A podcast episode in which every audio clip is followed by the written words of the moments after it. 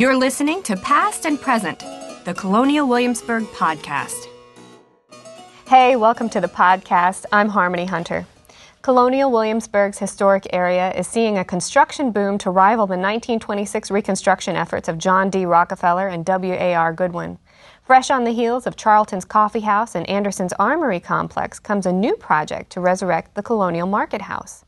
Architectural historian Carl Lounsbury joins us today to talk about the project and the history behind it. Carl, thanks for being back on the show. Well, it's fun, uh, and it's great to talk to the public about the kind of research that we do. Um, oftentimes, our work begins years and years and years before the actual construction happens, or sometimes it doesn't happen at all. And uh, it's good to get that word out that what we're doing is, and hopefully uh, they'll see the fruits of it. Speaking of the fruits of construction, just before we start about the, the topic of the market house, we've seen a lot of reconstruction in recent years. We've reconstructed Charlton's Coffee House, we've reconstructed Anderson's Armory Complex, and now we're looking at uh, reconstructing the market house. So this is a you, this must be an exciting time to be an architectural historian and see all of these buildings rise up from the ground again. Well, uh, sometimes it's a little scary when you see them rising up because you always query yourself whether or not you, what you've designed is correct. But even so, it is fun to see uh, your design work come to fruition like that. But the Market House is a project that has a deep history here at Colonial Williamsburg. In fact, as far back as you were mentioning in the in the 1920s and 30s, Dr. Goodwin was very interested in having that reconstructed, and uh, for whatever reason, that building was not reconstructed at the time. The Market House pretty much is what it sounds like. What was the Colonial Market House? What happened there? Well, the Market House was basically uh, the emporium for the city. This is where uh, the what in the in the 18th century were called the necessities of life were sold to the inhabitants of the city of Williamsburg. Every town, both in in um, colonial America as well as in England and European cities, had a market house or more than one market house. For example, in New York City, there were six or seven. Uh, Charleston had three. Some were very specialized uh, areas where they sold just meat, others were fruits and vegetables, and still others were multi purpose. Um, in, in our case, we know that our market was a multi purpose market. It was probably a one story structure. Uh, standing slightly above the ground on a brick foundation. It had wooden posts and uh, a roof over it, but was probably open from the sides. It had deep overhangs. It probably had a small bell turret. Uh, all these things were there to um, signal the uh, function of this building, which was to sell produce as well as other items that were brought in. You have very scant evidence about Williamsburg's market house specifically. So, as a researcher, when you start to try to pull together uh, evidence of what a reconstruction um, should look like, what do you go to to try to find out um, what this should have looked like, what it would have looked like in the period when you don't really have a whole lot? Well, uh, obviously, archaeology is our primary uh, source of information when a building has disappeared. Um, yet another primary source of information are documents. So we have some uh, evidence from newspapers, the Virginia Gazette telling us about when it was going to be built, uh, the, the, call for carpenters to submit proposals in 1757. But we also have um, people writing in to the newspaper complaining about the quality of the market, that it was not as well regulated, that certain um, merchants were charging more than they thought fair, the usual complaints about the high price of food. We also have evidence from other sources. Uh, one, the one element that we are missing in this, unfortunately, are the City of Williamsburg's um, record books. Uh, these are the, the records kept by the uh, City Council. And we unfortunately that council record book or books uh, was destroyed in 1865 when they were sent uh, three years earlier to Richmond for safekeeping during the Civil War. And in that record book, there would have been very detailed specifications for the construction of that building, as well as the um, regulations that set the fair prices for food by the magistrates, uh, as well as minutes by the clerk of the market who was charged with overseeing the um, activities of the market. All of those things would have been in those city record books, which unfortunately disappeared. We know that because other cities in Virginia have their uh, council records surviving. For example, Fredericksburg and Norfolk. And we can gain a lot of information, sort of analogous information, from those city records of those cities as well as others uh, up and down the eastern seaboard where we have these specifications for these buildings. For example, we know the Norfolk Market House, built in 1736, was 15 feet by 30 feet, and it talks about being raised up on a, on a brick platform and having deep overhangs. Uh, the um, market house built in Annapolis in 1752 was 20 feet by 40 feet, uh, the same sort of specifications for those kind of details. So there is a pattern here that we we see from other buildings that, that this market house was of a type. Uh, there's obviously variations in size. Some of the buildings may have been partially enclosed with, with um, weatherboarded walls and, and, and uh, big wide doorways that could be thrown open during market day. But in general, they all had these similar characteristics.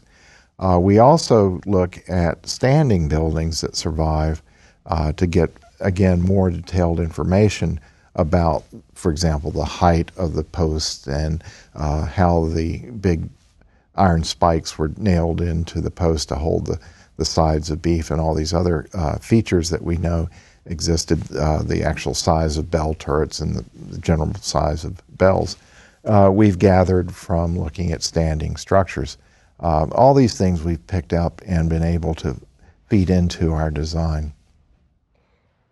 Why is it important to reconstruct this market house? What story are we going to tell there? What are visitors going to learn there that uh, we haven't been telling as much of? Well, the market is is essential for any well uh, for any town uh, because it is the place where food was sold.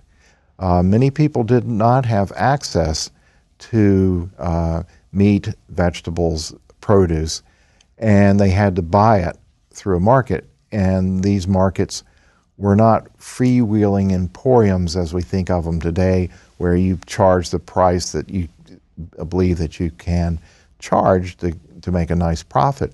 Uh, they were these prices were set by the city council in an effort to make sure that everyone had access to food. The last thing in the world that a city wants is a population that's hungry. And this goes back to the medieval times, uh, even Christian charity, which made it um, imperative that the poor be fed because uh, not that they were given free handouts, but they didn't want uh, individuals uh, to what they called engross, that is, buy up all the produce at one time and then turn around and sell it at exorbitant prices because uh, a hungry populace is an angry populace and you want this uh, you want uh, peace within your town so instead of having prices just shoot up um, they set a what they called a fair price for these food uh, stuffs the price of meat the price of eggs uh, the price of cheese and butter. All these things were set. You can charge as much as this, you can charge less, but if you charge too much, you might be brought before the magistrates and um, charged with um, gouging the public. So it was a highly regulated affair. They were also very concerned about the quality of the food. They didn't want rancid food being sold. Uh, so the, the clerk of the, of the market would go around and make sure that the beef was not spoiled, that the butter was uh, not rancid, and, and uh, the milk and the rest of these uh, things brought to the market were actually um, that, you know, sort of not, I wouldn't call it a Food and Drug Administration approach, but certainly uh, one that um, was concerned about the quality of the food and they didn't want a sick populace either. So they, they were very concerned about all these these elements there. Uh, they markets were set up for what they called householders first of all. So here in Williamsburg, uh, they wanted to make sure that uh, people who um, ran the household had opportunity to buy fresh produce, fresh meat, fresh eggs, fresh butter uh, before anyone else. And so sometimes uh, they would stipulate that only householders could buy products in the morning when the market was open, and only in the afternoon could others, people who, for example, tavern keepers who ne- needed to buy lots of food to to to, um, to produce for their um, for their guests, were allowed to come into the market to buy whatever was left over. So it is this great concern for the individual householders. Because of that, the markets became uh, one of the most uh, mixed areas within the town in terms of who was there. You get slaves coming to the market both to buy and to sell um, produce and other goods. You have small householders there buying things. You have uh, wealthy housewives coming to purchase food. You have um, artisans coming to buy bread. I mean, it's just a, an, an, indiscriminate mix of people. A lot of English um, prints that we see, for example, show um, just how busy and the bustle of the market. So here's here's a place in Williamsburg on Market Day that you have all aspects of colonial society coming together in a way that you can't see it anywhere else in the town of Williamsburg. So this is the sort of thing that we would really love to convey to people, our visitors, when they come to see this.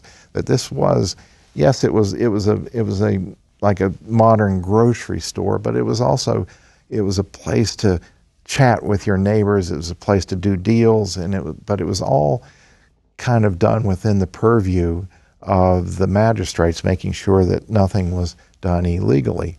Um, so much so that they would mark out the boundaries of the market with either posts or pillars or bollards and saying you can sell within these boundaries, but not outside the boundaries. If you sell outside the boundaries, you're violating uh, city ordinances, but you have to sell within the boundaries within a certain um, time frame. So that it might be from sunup to sundown, or from six in the morning till noon, or in the wintertime it might be uh, until three o'clock in the afternoon a bell would be rung to signal the opening of the market as well as the closing of the market. So it was, a, as I said, it was a very highly regulated um, chaos.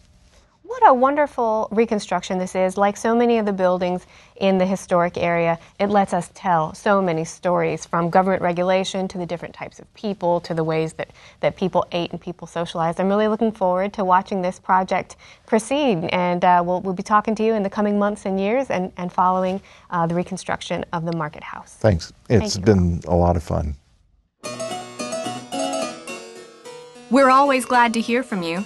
Send comments or suggestions from our webpage at podcast.history.org or find us on Facebook. To support the podcast and other Colonial Williamsburg programs, visit history.org/donate.